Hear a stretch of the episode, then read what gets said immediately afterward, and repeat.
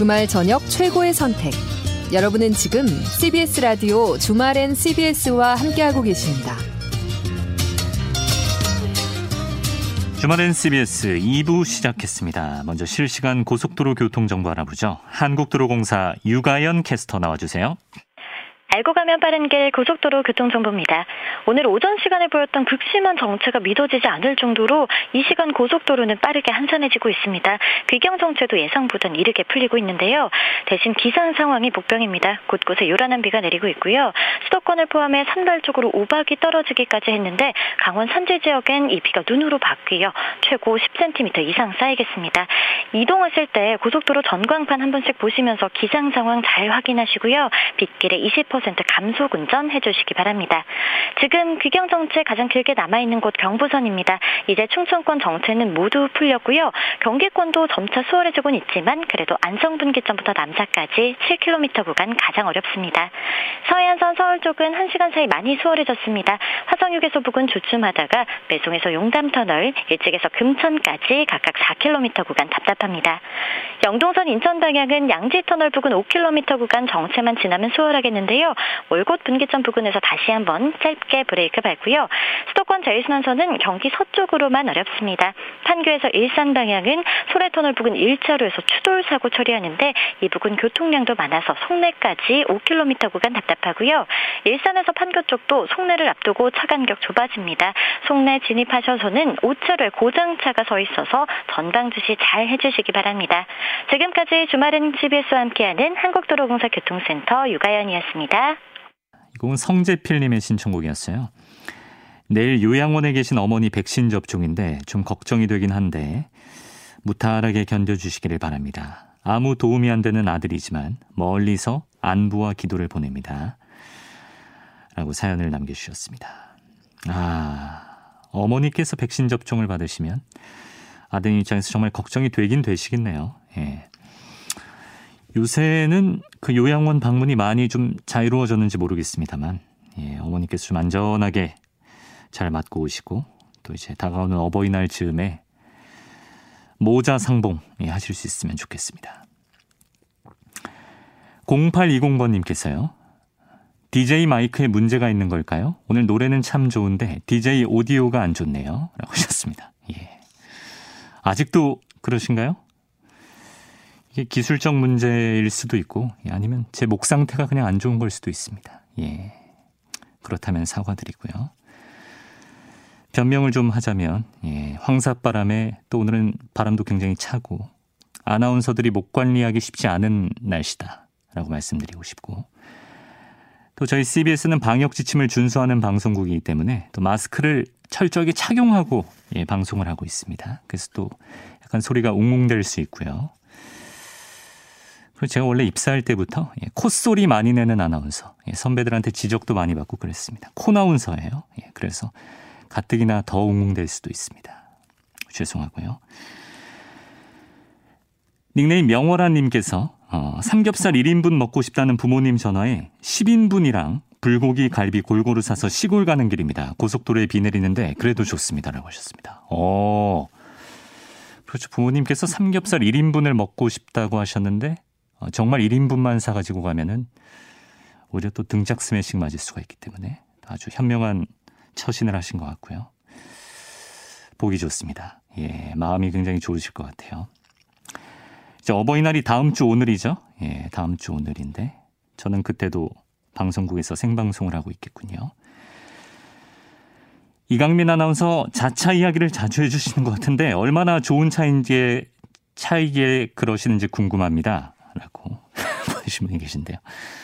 예. 저한테만 좋으면 됐죠. 13만 킬로 탄 중고차입니다. 예. 뭐 자율주행 기능 이런 거 없고요.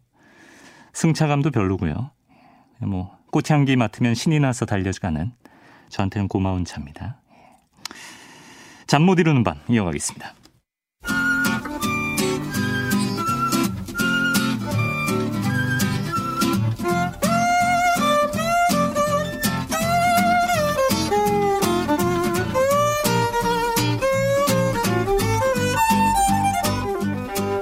잠 못 이루는 밤 김민아 저술가 나왔습니다. 안녕하세요. 안녕하세요.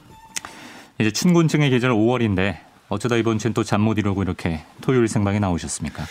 잠을 못 이루고 오는 길에 계속 자고 네. 지하철에서 잠들고 예. 네. 아, 지나가 지나칠 뻔하고 시간 못 맞출 뻔하고 네. 아? 위기를, 네. 아, 전요 안에만 있으니까 밖에서 무슨 일이 벌어지는지 전혀 알 길이 없습니다. 네. 이 밖에서는 또 이 안에서 무슨 일이 벌어지고 있는지를 네, 모르죠, 잘. 예, 그렇죠. 그런 게 인생입니다. 자, 오늘 어떤 얘기 해볼까요? 그래서 그 국민의힘에서 뭐 원내대표를 선출했다고 그러던데 아, 이 기사 제목을 보니까 예상된 결과 뜻밖의 과정 뭐 이런 식으로 썼더라고요. 음, 그러니까 이변이 일어나긴 일어났는데 네. 결과에 대해서 이변이 아니고 과정에 대해서 뭔가 이변이 어, 있었다. 네. 그래서 무슨 일이 벌어졌기에 그랬는지 뭐 궁금하실 분들이 있을 것 같아요. 그래서 이걸 좀 해설을 하면 네. 또 지금 국민의힘이라는 당 내부 상황이나 이런 걸 더 잘할 수 있을지도 모르잖아요. 음, 네, 그것도 이제 뭐 많은 사람들에게 도움이 될 수도 있기 때문에 음. 그런 얘기를 한번 해보려고 합니다. 아, 알겠습니다. 과정이 좀 이변이 있었다. 일단 국민의힘 원내대표 경선 김기현 권성동 의원의 양강 체제로 보지 않았나요? 그렇죠. 어, 그런데 이제 김기현 의원이 그래서 당선이 됐습니다. 네. 그러니까 거기까지는 이상한 일이 아닌 거죠. 양강 구도라고 그랬는데 음. 그 양강 중에 한 명이 어쨌든 됐으니까. 그건 이변이 아니죠. 그렇죠. 네. 근데 이게 결선 투표라는 게 있지 않습니까? 근데 결선 투표에 올라간 사람이 양강이 올라간 게 아니고 네. 권성동 의원 대신에 김태흠 의원이 올라가서 이제 그게 파란이다 이렇게 하는 건데요. 네. 그러니까 애초에 이제 사선 김기현, 권성동이 두 사람이 사선이고 나름대로 이제 당내에 나름대로 뭐 어, 역사 전통이 있는 뭔가 한 축에서 좀 밀어준다 이런 분위기가 있어서 유력하다고 했던 건데 네. 어 그리고 이제 특징이 또 김기현 원내대표 신임 원내대표의 경우에는 당 내에서 볼 때는 그 내부 사람들이 미워할 만한 요인이 가장 적은 사람입니다 이 네 사람 중에는 어. 왜냐하면은 예를 들면 유우동 의원의 경우에는 뭐 뒤에 유승민 전 의원이 있는 거 아니냐 뭐 이런 시각 그러니까 뭔가 아 대- 유력 대권 주자가 뒤에 있는 거 아니냐 또는 음. 과거의 개파 보스가 뒤에 있는 거 아니냐 뭐 이런 이제 좀 시각들이 있는데 네. 김기현 의원의 경우에는 그런 게 없거든요. 어. 그렇기 때문에 아무래도 이제 그런 부분에서 약간 안심을 심어줬고 그리고 뒤에 좀 얘기하겠지만 박근혜 네. 전 대통령 탄핵 국면에서 별로 한 일이 없어요. 아, 그러다 보니까 그것도 이제 미움 살 일이 이제 없고 색깔이 뚜렷 하지 않았다. 그렇죠. 네. 개파도 과거에 이제 친이계라고 그랬는데 지금 사실 무슨 개인지 뭐 음. 남아 있는 게 없고 네. 그래서 여러모로 제일 무난한 어쨌든 인물이기 때문에 그래서 이제 당선이 유력하다고 봤던 게 이제 첫 번째 그 이유입니다. 네. 두 번째로는 이제 김기현 의원이 영남이잖아요. 네네. 울산시장을 했었잖아요. 그렇죠. 그러니까는 이제 그 영남을 기반으로 해서 이제 영남이 이 국민의힘에서는 당 주류기 때문에 영남에 있는 그 영남을 기반으로 한 의원들이 예, 또 표를 던지기가 음. 상당히 유리하다. 그렇기 때문에 아 이것도 좀 유리한 면이 많구나 음. 이렇게 봤던 거예요. 네. 그래서 1차 투표를 딱 했는데 전체 101명 중에 김기현 의원이 34표 얻었고요. 예, 권성동 의원이 20표밖에 못 얻었습니다. 음. 김태흠 의원이 30표를 얻은 거예요. 네. 그러니까는 양강 구도라고 그랬는데 권성동보다 10표를 얻은, 더 얻은 거죠. 그러네요. 네. 그리고 유우동 의원은 뭐 17표 음. 네, 가장 약체 후보로 봤기 때문에 이것도 이제 예상 가능한 범주였습니다. 그래서 결선 투표를 했는데 결선 투표에서는 김기현 의원이 66표, 네. 김태흠 의원이 34표였어요. 음. 그럼 원래 김태흠 의원이 30표 얻었던 거에 4표 더 얻은 그러네요. 거죠. 예. 김기현 의원은 뭐 어, 거의 뭐 32표를 더 얻었기 때문에 음. 나머지 후보 선출한 이 나머지 후보들에게 던졌던 표의 상당수가 이제 김기현 후보로 음. 간 것이고 이렇게 해서 당선이 된 건데 바로 이게 이제 이변이었다 이런 얘기입니다. 그래요. 김태흠 의원이 결선 간 이유를 뭐라고 보십니까? 아마 궁금하셨던 분들도 있을 거예요. 그래서 기사를 많이 찾아보셨을 수도 있습니다. 네. 근데 기사를 보고 이해가 잘 안 되는 부분이 많았을 것 같아요. 왜냐하면 네. 기사들을 쭉 보면은 아 이 국민의힘 의원들이 개파가 너무 싫어서 개파의 진절머리가 나서 이 김태형 아. 의원을 뽑았다 어. 이런 내용도 있고 네. 아 선거 운동을 너무 진정성 있게 해서 어 1차 투표는 뭐 결선에서 어떻게 될지 모르겠으나 네. 1차 투표는 한번 김태형 의원을 한번 찍어 보겠다. 감동을 받았다. 네, 그런 얘기도 있고 과연 이게 무슨 얘기인가 좀 의문일 수가 있어요. 왜냐하면 다른 거 다 떠나 선거 운동을 진정성 있게 했다까지는 뭐 그렇구나 할 텐데 네. 어, 개파가 싫어서 했다? 김태흠 의원은 과거에 이제 강성 친박이다 이렇게 좀 평가를 받지 않았습니까? 그러게요. 예. 이 박근혜 정권에는 정말 그 선두에 나서서 음. 이렇게 좀 싸웠던 그런 인물이기도 했는데 네. 왜 개파가 싫은데 왜 그럼 김태흠 의원은 왜 지지하는 거냐 이제 이런 의문이 생길 수가 있어요. 네. 근데 이 의문을 해결하려면 최근에 일어났던 일련의 사건들을 꼭 같이 보면은 아. 그래도 어느 정도 이해가 가능한 부분이 있습니다. 그래요. 그럼 좀 풀어주세요. 어떤 사건이 있었는지. 첫째로 이제 원내대표 이 투표 결과를 해석하기 위해서 볼 사건이 서병수 의원이 탄핵 얘기 꺼낸 겁니다. 그래서 지난 20일 날 대정부 질문에서 박근혜 전 대통령 탄핵에 대해서 탄핵이 부당하다는 취지의 언급을 했고 그 다음날 뭐 오세훈 박형준 시장이 뭐 대통령 만난 자리에서 사면 거론하고 이러면서 이제 좀 거드는 듯한 분위기가 됐고 네. 나중에 서병수 의원이 뭐 탄핵이 잘못됐다고 뭐 그런 입장을 정해야 된다는 것은 아니다. 음. 내 마음속에는 뭐 그런 의구심이 있지만 뭐 이렇게 입장 정리를 하기도 했는데 네.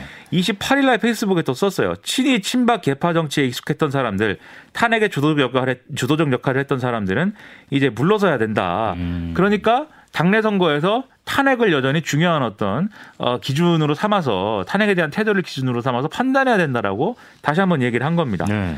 그리고 여기에 또 하나 볼 게 김무성 전 의원이 26일 날 언론 인터뷰에서 계엄령 얘기를 또 갑자기 꺼낸 거예요. 네. 뭐라고 그랬냐면 박근혜 전 대통령은 이제 하야냐 탄핵이냐 이 기로에서 아. 탄핵을 택했는데 당시에는 헌재에서 기각될 것으로 기대를 했다. 그래서 김기춘 비서실장이라든지 청와대에 있는 사람들이 다 100% 기각이라고 봐서 네. 기각이 될 경우에는 광화문 광장에 있는 어떤 촛불 시위에 어떤 그러한 아, 참여했던 사람들이라든가 이런 분들이 굉장히 뭐좀 어, 시위가 격화될 수가 있다고 생각을 했다. 네. 그래서 이제 기무사령관한테까지 계엄령 검토를 지시한 아. 것이다. 이렇게 얘기를 했거든요. 네. 그러니까 이게 뭐 아무렇지도 않게 얘기를 했지만 엄청난 얘기가 또 한 번 사실로 확인된 거 아니겠습니까? 네. 그러다 보니까 결국 이런 일련의 얘기들이 뭐냐면 원내대표 선거의 과거 정권에 대한 태도 문제, 음. 탄핵에 대한 어떤 시각 이런 것들이 반영되지 않을 수 없게 만드는 야. 이런 사건들이 이제 일어났다는 거죠 이전에. 네. 그 문제가 어떻게 영향을 줬을까요? 여기에 어떻게 영향을 줬느냐? 네. 지금 이제 양강 구도로 봤던 권성동 의원이 사실은 기억하시겠지만 박근혜 전 대통령 탄핵 당시에 국회 탄핵소추위원장이었습니다. 음, 네. 그러니까 이것은 탄핵을 해야 됩니다라는 논리를 헌법재판소에 가서 음. 앞장서서 주장을 했어야 됐던 그런 인물이라는 거죠. 네. 그리고 이게 뭐 나중에 뭐 탈당 이런 것까지 이어지기 때문에 상당히 이게 또 나름대로의 이제 주원구시처럼 남아 있는 그런 인물인데다가 음. 그리고 이른바 김무성계라고 할 때 거의 이제 첫 번째나 두 번째 꼽히는 인물이다 이렇게들 어. 지금 얘기를 하거든요. 예. 그래서 이제 김무성 전 의원이 또 강하게 밀고 있다 이런 평가를 받았는데 네. 사실 탄핵에 책임 있는 사람이라고 하면 김무성 전 의원 또 당내에서는 꼽는 거거든요. 아. 그 당시에 어 이 당시에 새누리당이 탄핵의 일부가 동의하는 그러한 결정적인 이제 계기를 만든 게 또 그 당시에 상당히 어 권력을 좀 갖고 있고 무게감 있는 인사였던 김무성 전 의원이었기 때문에 네. 그렇기 때문에 여기에 대해서 또 연상 효과가 있고 음. 그리고 서병수 의원의 이런 반응이나 이런 걸 볼 때도 당내 탄핵 문제에 대해서 아직까지 좀 마뜩찮아하는 사람들이 있는 거거든요. 네. 그때 탄핵을 너무 쉽게 허용해 줬다든지 음. 뭐 그런 것들이 있지 않습니까? 예. 그리고 김용판 의원이 윤석열 전 검찰총장한테 사과 요구하는 그런 사건도 있었잖아요. 음. 이게 이제 이게 내용은 본인이 어, 이제 그 서울 경찰청장 출신이니까 그 당시에 이제 그 국정원 댓글 사건 관련해서 수사를 그 당시에 윤석열 전 총장이 수사팀장일 때 그 수사 받았는데 네. 어, 대법원에서 무죄 판결 나지 않았느냐 그런 것들에 대해서 당신이 사과하고 바로 잡아야 되지 않겠느냐 음. 이렇게 얘기를 했지만 네. 그 국정원 댓글 사건뿐만 아니라 박근혜 전 대통령에 대한 수사 이런 것들 음. 그런 것들에 대해서 똑같은 감정을 갖고 있는 사람들이 당내에 있는 거예요. 네. 그러니까 사실 앞으로 대권에서 윤석열 전 총장하고 범보수 어, 정치 세력들이 하나로 뭉치고 뭐 만날 수도 있겠지만 음. 그냥 순순히 그것을 인정해 주기는 어렵다라는 정서가 있다는 겁니다. 네. 그래서 그 전에 입장 정리를 해달라라는 네. 이런 정서가 있는 거거든요. 음. 그러니까 이런 것들이 과거 정권에 대한 평가 그것이 이제 권성동 의원에 대한 비토 이렇게 이어졌던 거죠. 네. 그런 게 아닌가 싶은 거고 그래서 여전히 탄핵의 강 이거는 여전히 이제 국민의힘은 건너지 못하는 문제인 거고 음. 최선은 이 과거 문제는 덮어주는 것이 음. 최선인가 보다 이런 생각을 하게 만드는 음. 아, 이런 대목이 나왔던 겁니다 이번에. 네. 아, 근데 그런 생각을 가진 사람들은 애초부터 권성동 의원을 지지할 마음이 없었을 것 같은데 왜 양강 체제 양강구도 이런 얘기가 나왔을까요? 그게 이제 여기서 또 하나 봐야 될 게 이 그전까지의 이제 당대표 권한 대행을 했던 주호영 전 원내대표입니다. 네. 주호영 전 원내대표의 경우에는 어 기존부터 계속 이제 자기가 전당대회에서 당대표 도전할 거라고 계속해서 아 그렇게 분위기를 좀 만들어 왔고 그렇죠. 어 이 국민의힘 내부에 있는 모든 사람들이 주호영 의원은 어 대표에 대표에 도전할 것이야. 다들 이렇게 생각하고 있습니다. 네. 네. 그런데 문제는 뭐냐면 어 이 재보선 끝나고 나서 바로 초선들이 입장을 냈잖아요. 영남 꼰대당으로 돌아가서는 안 된다. 아, 네. 이게 어쨌든 주호영 의원 입장에서 보면 본인이 대표가 될 게 돼야 된다는 전제를 놓고 봤을 때 네. 원내 대표하고 대표가 모두 영남 출신이 되면 안 되는 그림이라는 아. 거죠. 그 대표 어느 대표 둘 다 영남 출신이라고 한다면 어 이거 국민의힘은 영남 당이 되는 영남당이다. 것이고 어. 영남 지역에 편중된 당이 되는 것이고 그러면 이제 김종인 비대위가 했던 나름대로의 중도를 향한 개혁 이런 것들이 음. 사실은 무위로 돌아가는 거 아닐까 이렇게 생각하게 될 수 있는 여지가 생기거든요. 네네. 그러니까 주호영 의원 입장에서 본인의 고향을 바꿀 수는 없잖아요. 그렇죠. 본인의 정치 기반을 잊어서 바꿀 수는 없잖아요. 그렇죠. 예. 그러니까 원내대표에서는 영남 사람이 아닌 인물이 다른 지역 되는 게 좋겠다라고 생각을 한 거예요. 네. 그래서 강원 도 출신의 권성동 의원을 민다 어. 이런 소문이 있었거든요. 왜냐하면 네. 김기현 의원이 영남 출신이니까 네. 양강 중에 권성동 의원을 밀어서 음. 좀 어, 영남이 영남 출신이 아닌 사람을 원내대표로 만들어 보자라였다는 건데 네. 문제는 뭐냐면 탄핵에 대한 반감을 가지고 있는 그분들의 이 지지 기반도 영남의 가능성이 크다는 겁니다. 예. 그러니까 사실은 영남을 기반으로 한 이제 의원들 상황, 의원들의 입장에서는 네. 두 가지 갈림길이 있는 거예요. 주호영 대표의 탄생을 위해서 어, 과- 이 탄핵, 국회 탄핵 소추위원장이었지만 권성동 의원을 지지할 것인가. 네. 아니면 주호영 대표가 탄생하든지 말든지 네. 내 기분에 따라서 탄핵은 기분 나빴기 때문에 네. 권성동 의원에 대한 지지를 철회하고 내 마음대로 투표할 것인가. 음. 두 가지 선택지가 있었던 건데 네, 네. 결국 탄핵 얘기가 계속 이제 원내대표를 앞두고 크게 이제 불거지면서 음. 후자를 택한 거죠. 네. 주호영 대표는 제껴놓고 네. 주호영 대표 시나리오는 제껴놓고 음. 마음대로 취향대로 투표하겠다. 취향이라고 할 때는 우리 쪽에 제일 가까웠던 후보는 누구냐? 김태흠 의원이다. 아. 이렇게 된 겁니다. 네. 아니 근데 아까 그 개파 부활 반대 여론 때문에 김태흠 의원이 선전했다. 좀 더 설명이 필요할 것 같습니다. 그렇죠. 지금 제, 지금 얘기대로 하면은 아니 친박 강성인데 네. 어 그러한 개파 논리 이런 것에 반대한다면서 왜 김태흠 의원은 왜 지지했냐 이 부분에 대한 의문은 아직도 안 풀렸죠. 네. 그 근데 이제 언론에 나오는 이제 의원들의 주장을 요약해 보면은 김태흠 의원이 이번 선거에서는 가장 뭐 어쨌든 개파로부터 자유로운 인물처럼 보였다는 거예요. 그게 뭐냐면 예. 어 일단 김태흠 의원은 강성 친박으로 알려져 있지만 탄핵 이후에 어 강성은 그대로 남겨놓고 네. 친박을 좀 자제해 왔습니다. 그건 뭐야? 강성 친박인데 예. 강성만 남겨놓고 네. 친박을 좀 자제해 왔는데 아. 이 당내에 이제 그 소위 말하는 친박계라고 하는 사람들이 그 좀 그러한 어떤 권력을 이어받은 사람이 황교안 전 대표였잖아요. 그렇죠. 네. 근데 황교안 전 대표하고는 황교안 전 대표 임기 후반부에는 막 대립하게 됐어요. 그때 아. 나경원 원내대표의 임기를 연장하느냐 마느냐 이렇게 대립하고 할때 네. 김태흠 의원이 손들고서 왜 이것을 황교안 대표 마음대로 결정하느냐 반발하기도 하고 막 이랬거든요. 네. 그러니까 사실 이런 것을 이제 지켜본 의원들 입장에서는 친박에서 좀 벗어난 인물이다 이렇게 아. 이제 기억이 됐던 부분이 있는 것 같고 네. 그리고 어 이게 사실 김기현 의원의 경우에도 표를 많이 얻었지 않습니까? 근데 과거에는 친이계로 분류가 됐었잖아요. 네. 그런데 탄핵 당시에 의원 신분이 또 아니었습니다.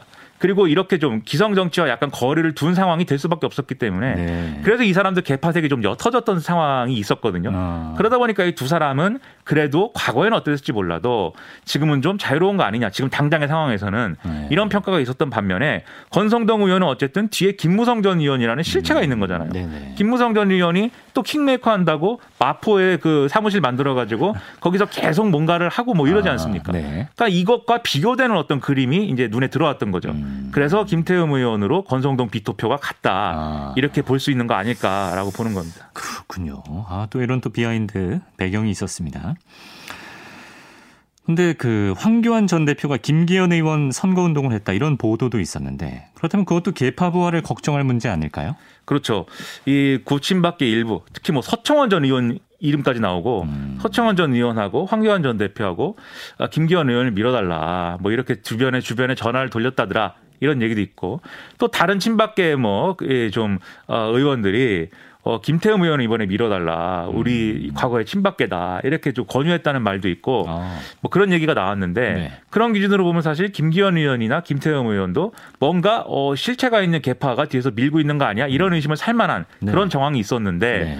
의원들은 왜 그럼 이 사람들은 어 그러한 어떤 의심에서 밖에 빼놨냐 네. 그런 의심을 왜 가지지 않았냐 이게 이제 궁금해할 수가 있죠. 왜 그렇습니까? 그런데 이런 이제 권유를 권유가 이제 권유라는 것은 남이 하는 거지 않습니까? 즉 내가 내가 후보인데 네. 내가 후보인데 돌아다니면서 아, 황교안 전 대표가 나를 지지한다고 말씀하십니다. 저를 뽑아주세요. 이러면 예. 그것은 많은 사람들에게 반감을 샀겠죠. 네. 근데 김기현 이제 김태흠 두 의원은 그런 얘기가 나온다고 하는데 어, 하지 마십시오라고 했다는 거예요. 아. 황교안 전 대표나 또는 누구 뭐 제 이름 거명하면서 지지를 해달라고 전화한다는 전화하지 마세요라고 했대요. 아, 그리고 김태흠 의원은 실제로 그 원내대표 선출하는 당일에 의총이 나와가지고 네. 앞에서 외부 세력이 지금 이, 이 전당대회나 이런 데 이제 개입하려고 하는 거 보시지 않았느냐 이러면서 네. 막 연설을 하고 그러한 과거의 개파 부활은 안 된다 뭐 이런 얘기를 막 했다는 거예요. 아, 네. 여기서 말하는 외부 세력이라는 거는 이 원외 세력을 얘기하는 거고 원내 대표 선거에 이제 개입하는 네. 그 원외 세력이라는 게 황교안 전 대표 같은 사람들이죠. 네.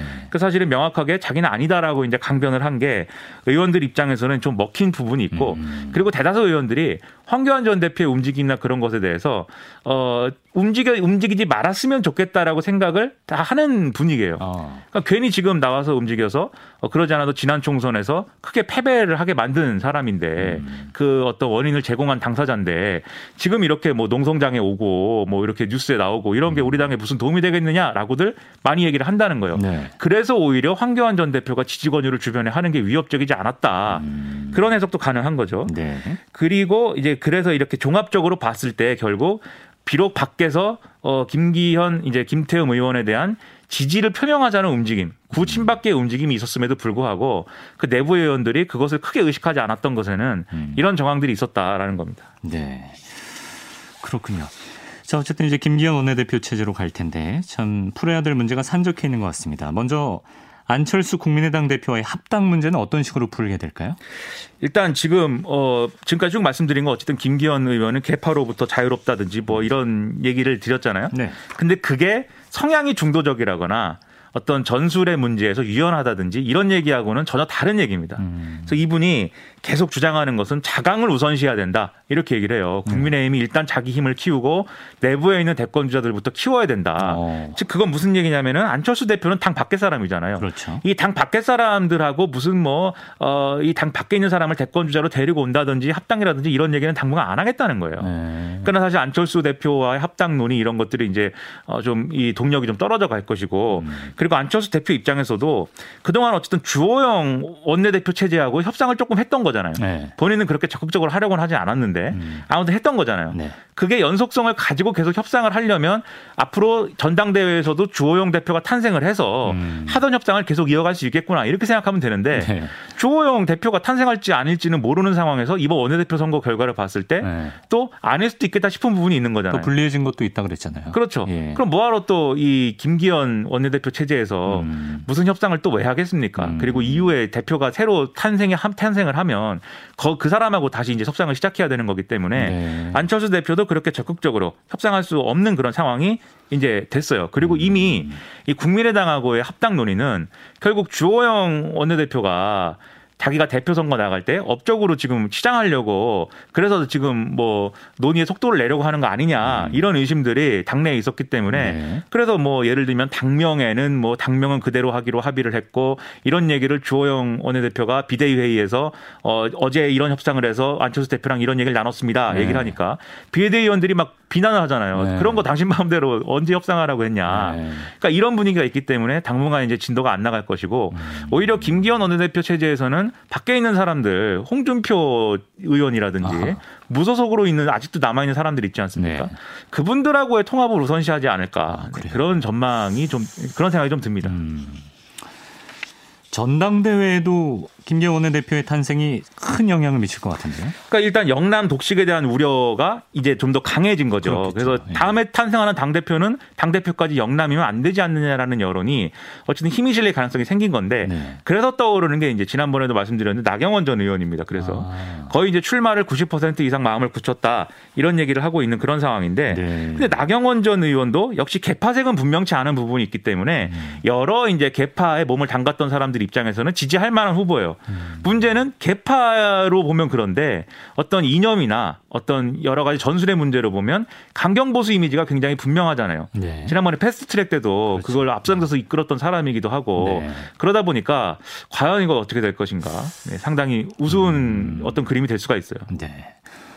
지금 뭐 종합해 보면 주목받는다는 사람들은 다 강성 이미지인 것 같습니다. 그렇죠. 그래서 지금 김기현 원내대표도 처음에 이제 좀 자기가 원내대표가 새로 되고 이러면 이제 여당하고의 협상 이런 것도 뭐 잘 해보겠다든지 네. 뭐 이런 얘기를 해야 되는데. 바로 법사위원장 내놔라로 가잖아요. 네. 법사위원장을 당신들이 가지고 있는 것은 어 그걸 뭐 배분해야 될 그럴 대상이 아니라 부당하게 우리로부터 뺏어간 것이기 때문에 범법이다. 내놔야 된다. 그렇죠. 범법행위다라고까지 얘기를 했습니다. 네. 그러니까 사실 이제 싸울 일만 남은 거죠 여당하고. 대여 투쟁. 그리고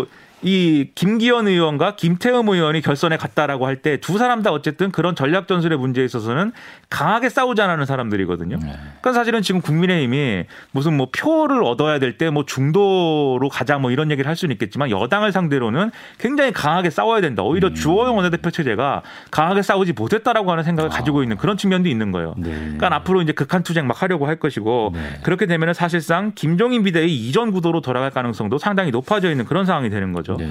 만약에 그런 구도가 형성이 되면 어, 윤석열 전 총장이 뭐 정치를 할지 안 할지 아직 모르겠지만 네. 정치를 한다고 했을 때 국민의힘에 들어간다거나 이러기가 어려워지는 조건들이 계속 늘어나고 있는 겁니다. 아. 그나마 제3지대에서 일단은 몸집을 불리는 아. 선택을 할 가능성이 크고 그렇게 되면 상당히 범보수를 아우르는 그러한 정치의 연장선에서 봤을 때는 네.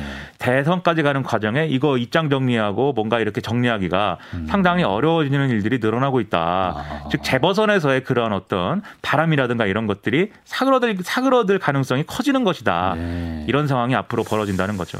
야, 제3지대 형성 가능성이까지. 참 이번 원내대표 형선이 여러 군데에 큰 영향을 미치는. 네, 근데 뭐 평론가들이 하는 얘기죠. 근데 네. 약간 부풀렸습니까? 해몽가들이 하는 얘기죠. 꿈을 꿨는데 해몽하면서 이런 꿈은 이런 의미다 이렇게 얘기를 하는 건데. 나중에 아니면 말고. 그렇죠. 내일은 또 다른 꿈 꿀 수도 있는 그렇죠. 것이고. 꿈이니까요. 네. 근데 아무튼 이걸 통해서 뭐 예언을 한다기보다는 네.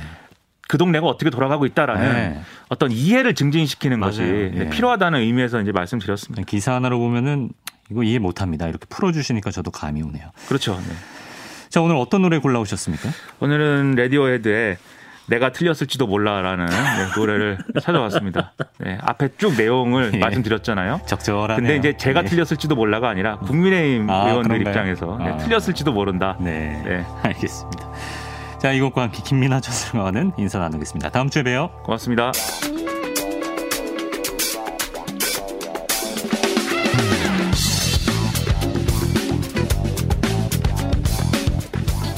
네, 주말엔 국제 뉴스 시간입니다. 조윤주 외신 캐스터와 함께합니다. 안녕하세요. 네, 안녕하세요. 네, 지금 인도에서 코로나 확진자가 급격하게 늘고 있다는 소식을 저희가 앞서서도 살짝 소개해드렸는데 네. 지금 외신에는 어떤 얘기들이 나온지 한번 알아보겠습니다. 네. 하루 신규 확진자 40만 명 넘었다는 소식이죠. 네, 그렇습니다. 이, 그, 세계적으로 지금 통계를 작성하고 있는 월도미터가 있는데요. 거기 발표에 따르면 지난달 30일 기준입니다. 아, 인도의 일일 확진자가 40만 2,110명을 기록했습니다. 네. 사상 최초로 40만 명 돌파한 거고요.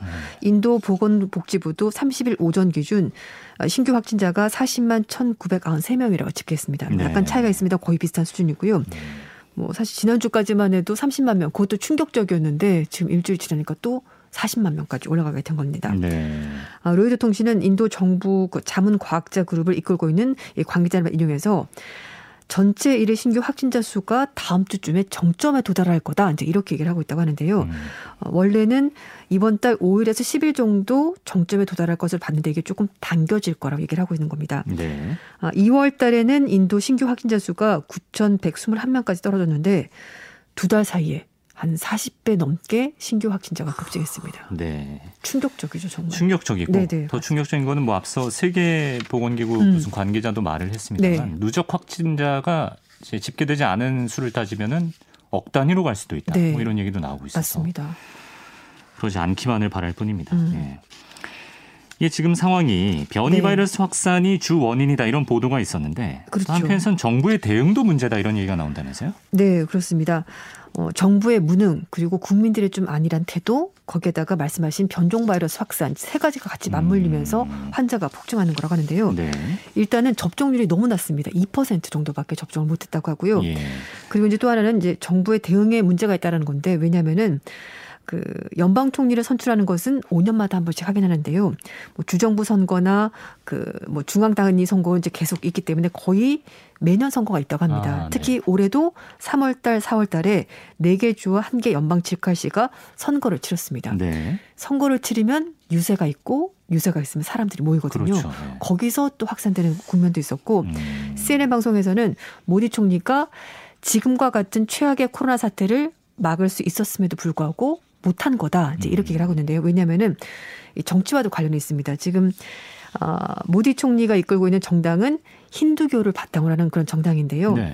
그 축제가 계속 있다고 해요. 그래서 이제 특히 이제 3월달, 4월달에 축제가 있었는데 3월달에 선거도 있었죠. 네. 축제까지 겹치니까 사람들이 더 많이 몰린 겁니다. 힌두교 축제인 거예요. 네, 그렇습니다. 어. 어, 봄을 맞이해서 해방을 의미하는 축제인 홀리가 있는데요.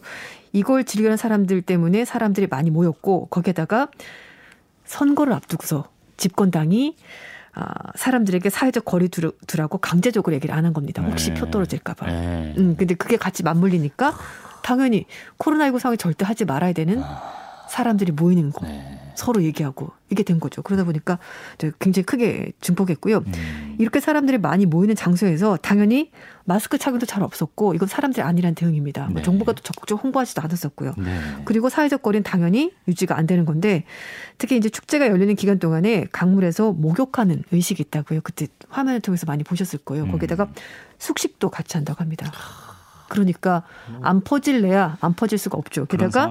백신 네. 접종률은 2%밖에 안 되는 상황이고. 네. 그러니까 이제 거의 뭐 무방비로 노출됐다라고 볼 수가 있는 거고 음. 이렇게 되다 보니까 이제 그 인도에서 오는 사람들을 막는 나라들이 점점 늘어나고 있고요. 또 네. 한편에서는 뭐 그래도 뭐 미국과 아, 중국 측에서는 지원하겠다 이렇게 입장 밝히고 있습니다. 네. 음. 이제 방금 말씀해주신 대로 지금 이제 인도에 있는 자국의 국민들을 귀국을 못하게 하는 나라들도 있는 반면에 네. 미국 같은 경우에는 인도에 머물고 있는 미국인들 가능한 빨리 네. 인도를 떠나세요 이렇게 권고를 하고 있습니다. 네, 뭐 일부 나라는 뭐 감옥에 갈 수도 있다, 뭐 이렇게 얘기를 하는 것도 있는데요. 음. 어쨌든 미국은 지금 여행 경보 중에서 제일 높은 단계 4단계 발령을 하면서 가능한 빨리 인도를 떠나라 이렇게 얘기를 하고 있습니다. 네. 그러면서 대사관 등 정부 직원 관계자 가족에 대해서도 자진 출국을 승인을 했고요. 또 직원에 대해서도 출국 허가 여부를 검토를 하고 있다라고 합니다. 음. 어, 지금 인도네에서 확진자가 워낙 많이 나오다 보니까 어, 위험하다고 판단한 것으로 보이는데요.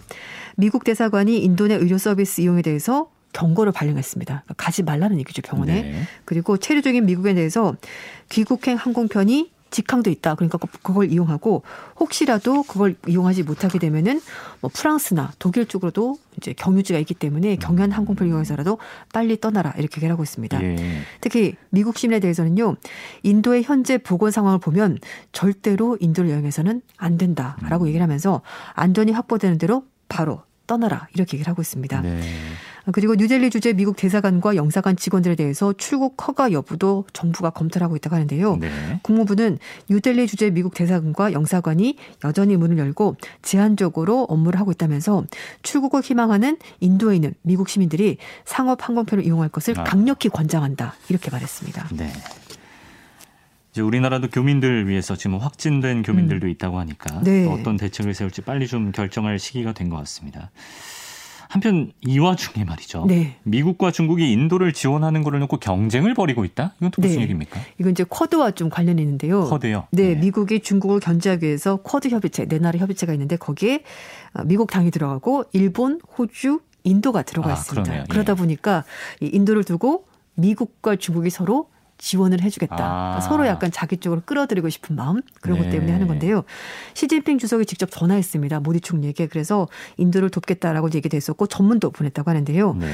중국은 인도와 방역 협력을 강화하고 인도의 지지와 도움을 제공하고 싶다 이렇게 말했습니다. 어.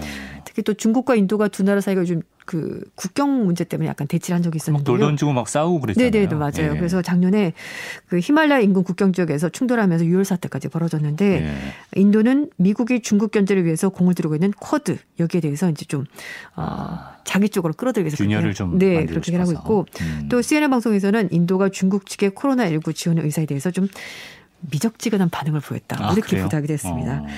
음, 인, 미국도 인도에 대해서 지원을 이미 시작을 했습니다. 지난달 29일 날 코로나19 대처를 위한 지원 물품 보냈다라고 밝혔는데요. 토니 블링컨 장관이 인도에 산소 장비, 치료제 그리고 백신 생산을 위한 원료를 보내게 돼서 매우 자랑스럽다 이렇게 말했습니다. 네. 그리고 인도가 팬데믹 초반에 미국에 지원한 것처럼 미국도 필요할 때 인도에 지원을 하겠다라면서 어, 지금 알려진 금액이 한 1억 달러 정도 지원금이 되는 것으로 알려져 있습니다. 예. 미국은 인도에 대해서 긴급 지원에 나서면서 연일 인도가 미국을 도와준 데 대한 보답이다 이렇게 이제 이 부분을 이제 강조를 하고 있는데요. 네. 미국에서도 코로나19 대응이 계속되고 있는 가운데 타국에 대해서 어떻게 지원하는 거니까 좀 이것도 주목을 어, 볼수 있는 부분입니다. 음, 네.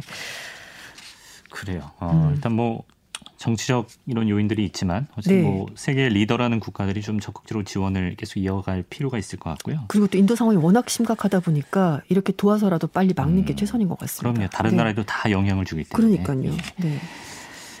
자 그리고 조 바이든 행정부가 새로운 대북 정책을 검토를 완료했다고 합니다. 네. 이제 뭐 트럼프 행정부 시절에는 뭐 북미 회담이 성사되기도 했습니다만 어쨌든 그 이후에 다시 북미 관계가 냉각됐는데 어, 트럼프 정부와 비교해서 어떤 차이점이 있습니까? 네, 이제 뭐 트럼프 대통령은 알려진 대로 그 전에 뭐 직접 북한과 만나면서 음. 어, 좀 일괄 타결 또는 뭐 빅딜 이런 걸 많이 했었잖아요. 근데 정상 간 톱다운 네. 뭐 이런 표현. 근데 사실 만나긴 만났지만 결과는 없었습니다. 그래서 이제 트럼프 행정부 마지막 시기에는 뭐 그냥 용두사미로 끝나버렸다 네. 이런 얘기가 있었고요. 그리고 이제 오바마 행정부 시절에는 전략적 인내라는 걸 했습니다. 네. 그 좋게 말하면은 어 인대를 하면서 지켜본다는 거죠. 네, 근데 사실은 어 세월이 지나고 나니 오바마 행정부 때는 북한과 한 게 아무것도 없었다. 음. 이런 평가가 있었거든요. 그래서 네. 이 바이든 정부가 아, 취임한 지 100일 만에 새롭게 대북 정책을 내놨는데요. 음. 두개 다 안 하겠다. 어쩌면 두 개 좋은 점만 뽑아서 한번 해보겠다라는 건데 아, 네. 일단 이렇게 일괄 타결 방식은 효과적이지 않다라고 본 것 같고 그리고 무작정 참는 것도 좋지는 않다라고 보는 것 같습니다. 네. 그래서 일단은 어, 압박을 유지하면서도 바이든 행정부가 늘 얘기했던 것이 외교적인 해법을 통해서 문제를 해결하겠다라는 네. 거거든요. 그래서 네. 일단 압박은 가긴 가지만 대화의 문을 열어놓고 하나씩 좀 차근차근 문제를 풀어가겠다는 겁니다. 음. 그렇지만 어 뭐 말은 좋긴 한데요. 도대체 뭘로 북한을 협상 테이블 방법론이 뭔지는 안 나왔어요. 그렇습니다. 네. 그래서 북한을 실제로 협상 테이블로 끌어낼 구체적인 방법이 뭘까 음. 여기에 대해서 전문가들 얘기를 하고 있고요. 이게 좀 더 구체적으로 나와야지만 효과가 있을지 없을지 알 수 있다라는 겁니다. 음. 이제 어쨌든 바이든 대통령은 트럼프식도 아니고 오바마식도 아닌 그 중간 부분을 선택을 해보겠다 이렇게 하는 겁니다. 네, 일단 뭐 힌트만 준 정도고 네. 이제 이달 21일에 한미 정상회담 네. 예정돼 있잖아요. 그리고 뭐 이제 뭐 스가 총리라도 만난 걸 보면은 네. 이제 바이든 행정부 얘기를 하는 것이 동맹국들과 늘 협력을 하겠다고 하니까 음. 어 그냥 일방적인 결정보다는 주변국들과 계속 상의를 해서 네. 뭔가 해법을 찾겠다라고 얘기를 하고 있는 것 같습니다. 한미일 삼각 공조를 더 네. 강화하는 방식으로 되지 않을까? 또 자세한 얘기가 나중에 나오겠군요. 네 맞습니다. 자, 그리고 미국 얘기를 좀 더 해보면 조 바이든 대통령이 얼마 전에 아프가니스탄 주둔 미군 철수 일정을 밝혔는데 네 맞습니다. 미국 얘기는 아니군요. 아프가니스탄에서 있었던 얘기군요. 네네네. 미국 미군 철수 하루 전에 폭탄 테러가 발생했다. 네. 아, 사실 좀. 음, 이런 부분은 우려를 했었습니다. 이제 미군이 철수하게 되면은 정정이 다시 불안해질 거다라는 얘기가 있었는데요. 네. 아프가니스탄 동부에 있는 로가르주의 주도에서 4월 30일 이제 어제 밤인데요. 폭탄을 가득 실은 차가 폭발했습니다. 아, 27명 사망했다고 하는데요. 어, 루가르 주지사 대변인은 어, 주의회 의장을 지냈었던 그 자택 근처에서 폭발이 있었다고 했는데 이 건물은 숙박 시설도 사용이 되고 지금 어, 무슬림들이 라마단 단식을 하는 기간이거든요. 네. 그래서 해가 떠 있는 동안은 식사를 안 하는데 해가 지고 나면은 이제 식사를 할 수 있게 되는데 이게 네. 밤에 아. 사고가 있었다고 합니다. 아프간 내무부는 21명을 숨졌다. 약간 차이가 있긴 한데요. 음. 91명도 다쳤다라고 얘기를 하고 있고요. 폭발이 워낙 강력했다고 합니다. 그래서 인근 주택의 지붕이 무너지고 병원에서도 피해가 발생했다고 합니다. 네. 이런 가운데 아슈라프 가니 아프간 대통령은 이번 사건 배후로 탈레반을 지목했는데요. 탈레반이 지금 현재 위기를 평화적으로 그리고 근본적으로 해결하는 것을 원치 않고 있고 상황을 더욱 복잡하게 만들면서 평화의 기회를 날려버렸다. 이렇게 강력히 비판했습니다. 네. 하지만 탈레반 측은 아직까지 즉각적인 반응을 내놓지 않고 있는데요. 예. 바이든 행정부가 아프간에서 미군 병력을 철수하겠다라고 밝혔고 그 날짜가 5월 1일 시작해서 9.12 테러가 있었던 9월 11일까지 완료하겠다라고 밝혔는데요. 음. 지금 현재 주둔하고 있는 미군 병력이 2,500명 정도 됩니다. 네. 이런 가운데 북대서양 조약기구 나토 측에서도 어, 철수하겠다 입장을 밝힌 상태인데요. 아프간에서는 정부군과 탈레반 반군 간에 아직까지도 크고 작은 충돌이 계속 이어지고 있습니다. 음. 그래서 음, 가디언지 같은 경우는 이번 무력 충돌로 카불 그리고 다른 도시에서도 최근 몇 달간 민간인 수십 명이 아, 목숨을 잃었다고 전했습니다. 우리가 모르고 있었을 뿐이지. 네. 최근에도 계속 혼돈이 이어지고 있었군요. 네. 미국은 전쟁을 끝냈는지 모르겠습니다만 네. 아프간은 아직 전쟁이 끝나고 가지 않습니다. 그러네요. 네. 참 안타까운 소식입니다. 음. 자, 그리고 어, 이 얘기군요. 또 유럽연합이 애플에 대해서 반독점법 위반 혐의로 벌금을 부과할 계획이라고요? 네, 그렇습니다. 애플이 시장 지배력을 남용해서 자사에서 만든 음악 앱에는 좀 더 이익을 많이 챙겨갈 수 있도록 해주고 경쟁사 앱에는 불이익을 줬다라고 유럽연합이 판단했습니다. 네. 그래서 애플이 최고 270억 달러 우리 돈으로 30조 원에 이른 벌금을 부과받을 것으로 보이는데요. 유럽연합 행정부의 그 경제 담당위원은 애플이 유럽연합의 독점 금지 규정을 위반했다고 규정했습니다. 그러면서 애플이 앱스토어를 이용하는 경쟁 음악 스트리밍 앱에 높은 수수료를 부과하고 앱스토어를 우회해서 경쟁사 앱에 구매하는 방법을 소비자들에게 알려주지 않았다. 음. 결국 이제 독점적 지위를 이용해서 자사에게 유리한 쪽으로 이끌어갔다는 건데요. 네. 유럽연합 집행위원회 판단은 2019년에 스웨덴 음악 스트림 앱인 스포티파이가 집행위원회에 애플이 앱스토어에 앱을 출시한 업체에 대해서 앱 판매액의 15%에서 30%라는 수수료를 부과해서 어. 공정 경쟁을 침해했다. 이렇게 다 떼주고 남은 남는 게 없지 않습니까? 그렇죠. 이렇게 많으면 또 사람들이 안 할 것이고. 네. 그래서 어 이제 1년 반 동안 조사가 진행이 됐고요. 스포티파이는 높은 수수료를 부담하기 위해서 어쩔 수 없이 앱 판매액을 올려서 고객들이 그럼 선택을 안 하겠죠. 싼걸 네. 선택할 테니까. 그러니까 네. 결국 자신들이 고객을 잃었고 반대로 애플 뮤직이 그 반사이익을 얻은 거다라고 주장했습니다. 음.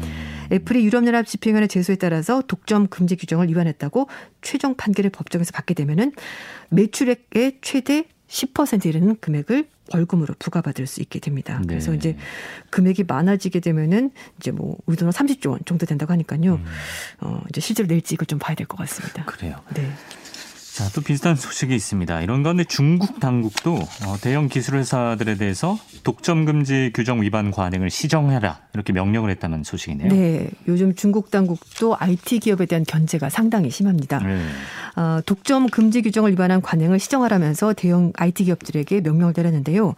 얼마 전에 그 엔트그룹이 기업 공개 IPO하려다가 무산이 된 적이 있었고요. 그때를 시작으로 해서 중국 당국의 기술 기업 기강 잡기가 시작됐다는 분석이 나오고 있습니다. 네. 중국의 중앙은행, 인민은행이 어, 중앙은행 그리고 은행, 보험, 증권, 외환 규제 당국 등 13개 기술회사 관계자들과 이제 소환을 했다라고 하는데요. 음. 기업에게 결제 수단과 일부 금융 상품 간의 연동 관계를 끊어라 이렇게 요구했다고 합니다. 그리고 온라인 대출과 예금 수취업을 할 때 당국의 규제를 지켜라 이렇게 촉구했다고 하는데요. 네. 불려간 기업은 텐센트, 바이트댄스, 메이퇀, 디디추싱, 징둥닷컴, 시트립 그러니까 소위 말해서 중국을 대표하는 IT 기업들이었습니다. 그러네요.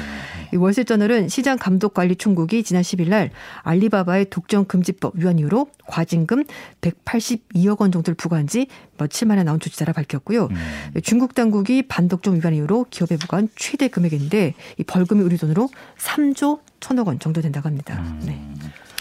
알겠습니다. 오늘 이 소식까지 살펴보죠. 국제뉴스 외신캐스터 조윤주 캐스터와 함께했습니다. 고맙습니다. 네, 감사합니다.